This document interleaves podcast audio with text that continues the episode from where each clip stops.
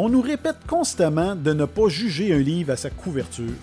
Mais malheureusement, la plupart des gens vont faire exactement le contraire. Je vous en parle dans quelques instants.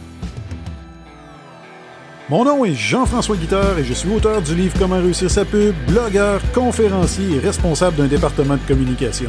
Puis comme il me restait un peu de temps libre, bien j'ai décidé de me lancer dans l'aventure du podcast. Mon objectif, vous transmettre de nouvelles connaissances, vous faire réfléchir et surtout vous divertir en partageant avec vous des concepts marketing, des anecdotes personnelles et des histoires inspirantes. Vous écoutez Affaires et Marketing. Bonjour, ça me fait grandement plaisir de vous retrouver pour un troisième épisode de mon podcast Affaires et Marketing. La dernière fois, je vous ai présenté six produits de grandes marques qui avaient connu une fin assez abrupte, donc qui avaient connu un échec cuisant. On n'a qu'à penser au shampoing euh, au yogourt de la marque Lérol ou encore au fameux plat congelé de la marque Colgate. Mais cette fois-ci, aujourd'hui, ce que j'avais le goût de discuter avec vous, bien, euh, c'est d'apparence, euh, notamment l'apparence physique des gens, mais également l'apparence que peut projeter, dégager un produit ou même une entreprise. Et ça, je trouve ça vraiment intéressant parce que j'en parlais d'entrée de jeu en introduction, je vous faisais, je faisais référence au fameux proverbe qui dit qu'on ne doit pas juger un livre à sa couverture. On sait tous que c'est vrai, mais dans les faits, dans la réalité, malheureusement, c'est tout le contraire qui trop souvent se produit tout ça se fait souvent de façon inconsciente. Donc, on réussit à nous manipuler euh, pour qu'on influencer euh, notre attitude euh, ou notre comportement. Et tout ça est tiré d'une lecture d'un livre que j'aime bien qui s'appelle Influence et manipulation de Robert Cialdini. Lui, il nous explique dans son livre comment comprendre et maîtriser les mécanismes de persuasion. Et ça, je trouve ça vraiment intéressant, c'est tout ce qui aborde un peu la psychologie du consommateur. Et si je commence déjà dans le vif du sujet, dans son livre, il fait référence notamment à l'apparence physique. Donc, ce qui nous explique, euh, c'est qu'on attribue automatiquement, selon des recherches, aux individus physiques harmonieux des qualités telles que le talent, la bonté, l'honnêteté et l'intelligence. C'est quand même particulier, je pense que ça l'étonnera quand même pas personne, parce qu'on sait très bien que c'est les premières secondes, souvent, euh, que les gens vont se baser pour se faire une opinion sur une personne ou encore un produit une entreprise. Et c'est un peu ce qui vient euh, nous démontrer avec tout ça. Donc, avant même d'ouvrir la bouche, si quelqu'un est d'apparence séduisante, bien, il y a déjà ces qualités-là qui peuvent lui être attribuées. Et euh, il nous explique euh, également, Robert Cialdini, que tout ça, cette notion d'apparence physique-là, peut influencer à différents niveaux. Par exemple, il nous fait référence à une étude portant sur les élections fédérales au Canada qui a montré que les candidats d'apparence séduisante avaient deux fois et demi plus de voix que les candidats moins séduisants c'est quand même encore là particulier. Hein?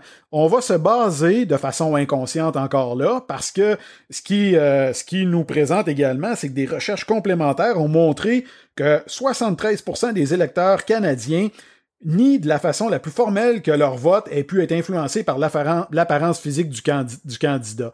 Donc, voyez-vous, de façon inconsciente, on est prêt à donner notre vote souvent à un candidat sans connaître son programme électoral, simplement basé sur l'apparence physique, si son candidat, son opposant, est justement moins séduisant, euh, moins avantagé. Donc, ça, c'est quand même particulier. Ça rappelle également qu'on peut faire référence à une célèbre élection qui a eu lieu du côté des États-Unis en 1960, qui opposait un certain John F. Kennedy à un Richard Nixon. Et à l'époque, en 1960, bien, c'était euh, l'entrée dans les foyers euh, de la télévision, donc un nouveau média. Et ce qui est intéressant à cette époque-là, c'est que le débat avait été pour la première fois, le débat entre les deux candidats avait été diffusé en simultané à la télé et à la radio. Et ce qu'on s'est rendu compte par la suite, euh, c'est que les gens qui avaient écouté le débat, les débats au niveau de la radio, mettaient Richard Nixon en avance, tandis que les gens qui avaient écouté le débat à la télévision mettaient Kennedy en avance. Et ça, c'est quand même pas surprenant parce que Kennedy, on sait que c'est un être charismatique, c'est un être qui était, un homme qui était séduisant, donc qui venait euh, projeter les qualités que je vous ai parlé d'entrée de jeu, que Cialdini nous disait, notamment toute la notion euh, d'intelligence euh, que les individus physiques harmonieux ont, euh, pas con, mais qui reflètent. Donc, on leur attribue la bonté, l'honnêteté, l'intelligence, le talent. Tandis que Richard Nixon, lui, ben, était peut-être un peu moins séduisant et moins charismatique. D'autant plus que quand le débat télévisuel a eu lieu, euh, Nixon se remettait d'une infection, donc avait quand même encore un air malade, un air grisâtre. Également avait eu des problèmes avec son maquillage parce qu'il suait, donc ça l'avait coulé. Euh, avait un costume terne, etc. Donc passait beaucoup moins bien que Kennedy. On sait qu'aujourd'hui, les candidats, quand il y a des, débats, euh, ils vont être préparés à l'avance. On apporte, apporte énormément euh, d'importance à tout ce qui va être projeté, notamment au choix de la cravate, hein, la couleur, le détail. Donc, on est vraiment dans le détail pour pouvoir influencer le vote du public. Donc, c'est tous des détails qui sont très importants. Et si on va encore plus loin, Cialdini nous fait également référence euh, qu'il y a un effet comparable qui va se produire au niveau du recrutement. Je pense qu'encore là, ça va surprendre personne, mais ils ont des études qui ont démontré que lors de simulations d'entretien d'embauche, ben, la présentation des candidats va peser davantage dans un choix en leur faveur que leur qualification.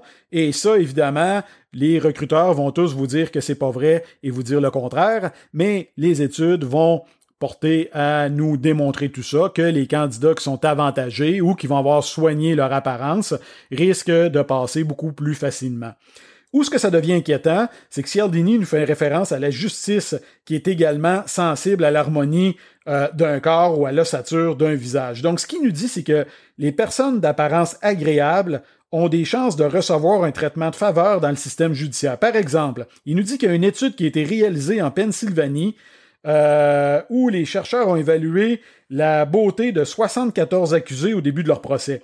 Et quand bien plus tard les chercheurs ont examiné l'issue de ces affaires-là, ben ils ont découvert que les accusés qui étaient beaux avaient été condamnés plus légèrement dans des proportions significatives, et il nous dit en plus que les accusés d'apparence séduisante avaient deux fois plus de chances d'éviter la prison que les personnes non séduisantes. Donc, voyez-vous, évidemment, tout ce qu'on parle de jury, de juge, on a beau dire qu'ils doivent être impartials, mais encore là, de façon euh, souvent inconsciente, vont se faire influencer par l'apparence parce qu'il l'aurait projeté.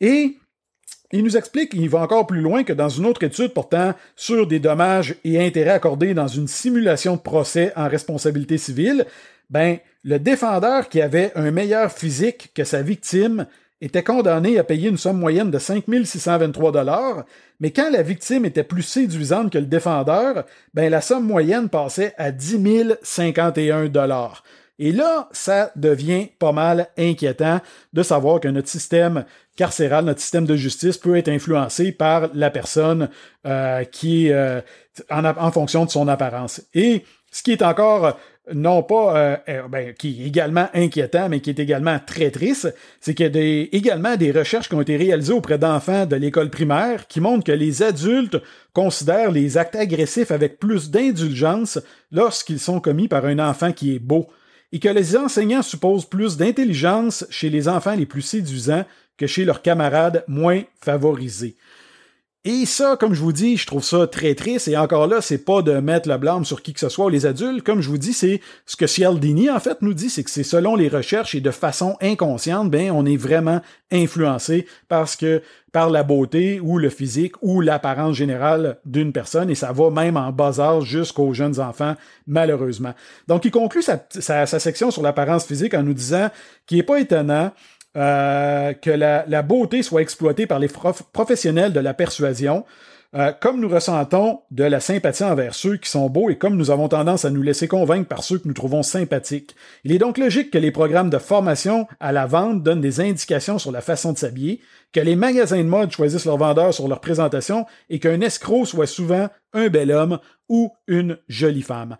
Donc, je trouve ça intéressant, comme je vous dis, de pouvoir aborder cette notion-là avec vous. Et tout ça, comme je vous dis là actuellement, je vous ai parlé euh, simplement de personnes, de l'apparence physique euh, et également de tout ce qui touche l'habillement d'une personne, mais c'est un peu la même chose pour les produits, pour euh, ce que les entreprises reflètent. Et ça, souvent, moi, je fais une petite, une petite expérience dans le cadre d'une de mes conférences sur le service à la clientèle, et ce que je fais, c'est que je vais présenter deux photos de deux individus aux gens qui sont présents, et sur une de ces photos-là, on a un homme qui est d'apparence au physique sportif qui, euh, qui, semble avoir une confiance en lui, une belle stature, une belle prestance, donc euh, également qui est bien coiffé, qui est bien habillé. Et à l'opposé, je vais présenter une photo d'un individu qui est courbé, euh, qui a quand même un certain air menaçant et dont l'apparence est relativement négligée.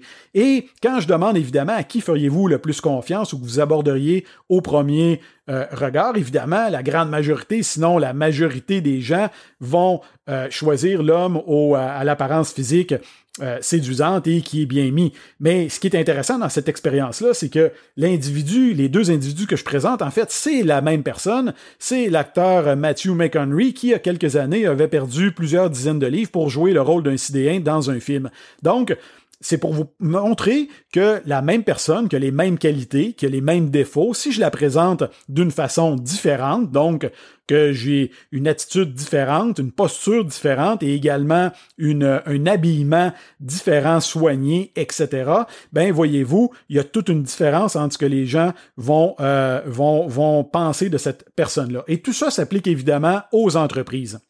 Parce que, encore là, ce qui est présenté va être que les gens vont se faire une opinion. Et ça, je trouve ça relativement triste de voir souvent énormément d'entreprises qui vont investir, par exemple, des sommes faramineuses euh, dans une campagne publicitaire, par exemple. Donc, ils vont investir dans le contenant, vont porter une très grande attention, par exemple, qui sont prêts à payer 3, 4, 5 000, des fois même jusqu'à 30, 40 000 dollars pour une page de publicité dans un journal ou encore des milliers de dollars, des dizaines de milliers de dollars à la télévision, mais ils vont complètement négliger le contenu qui est sur quoi les gens vont les évaluer ou se faire une opinion d'eux. C'est la même chose euh, au niveau du packaging, de l'emballage d'un produit. Et ça, je vais faire un prochain podcast qui va être dédié spécifiquement à l'emballage du produit pour vous faire comprendre toute l'importance et comment créer des emballages qui sont efficaces. En revenant encore là aux entreprises, il y a des entrepreneurs, par contre, qui ont assez compris assez vite fait l'importance de ce qui était reflété. Par exemple, le fondateur d'Apple, lui, a vite fait comprendre le lien direct entre les signaux qu'envoie une entreprise et l'opinion des gens. Par exemple, un de ses principes fondateurs au début, qui est euh, qu'on peut retrouver dans l'excellent livre Steve Jobs de Walter Isaacson, ben il nous fait référence à un principe fondateur qui dit nous pouvons avoir le meilleur produit du marché, la meilleure qualité, le meilleur système d'exploitation, etc. Si nous les présentons d'une manière merdique, tout ça sera perçu comme de la merde. Si nous les présentons d'une façon créative et professionnelle, nous incarnerons de fait ces qualités. Un autre entrepreneur québécois cette fois-ci qui a également très bien compris toute la notion d'importance au niveau de ce qu'on reflète, de ce qu'on dégage, c'est Jean Coutu. Euh, on retrouve justement dans un autre excellent livre qui s'appelle Jean Coutu sans, en fait, le livre que Jean Coutu a écrit sous prescription euh, sans prescription ni ordonnance. Il fait référence à une note qui avait été envoyée aux franchisés à l'époque où il disait La journée commence à l'extérieur de la pharmacie. Rappelez-vous que c'est de là que les clients nous jugent. Après avoir jeté un coup d'œil à l'apparence de votre établissement, interrogez-vous à savoir si vous aimez ce que vous y voyez, en n'oubliant surtout pas que l'impression que vous laisse ce premier coup d'œil a toutes les chances d'être celle qui éprouveront vos clients.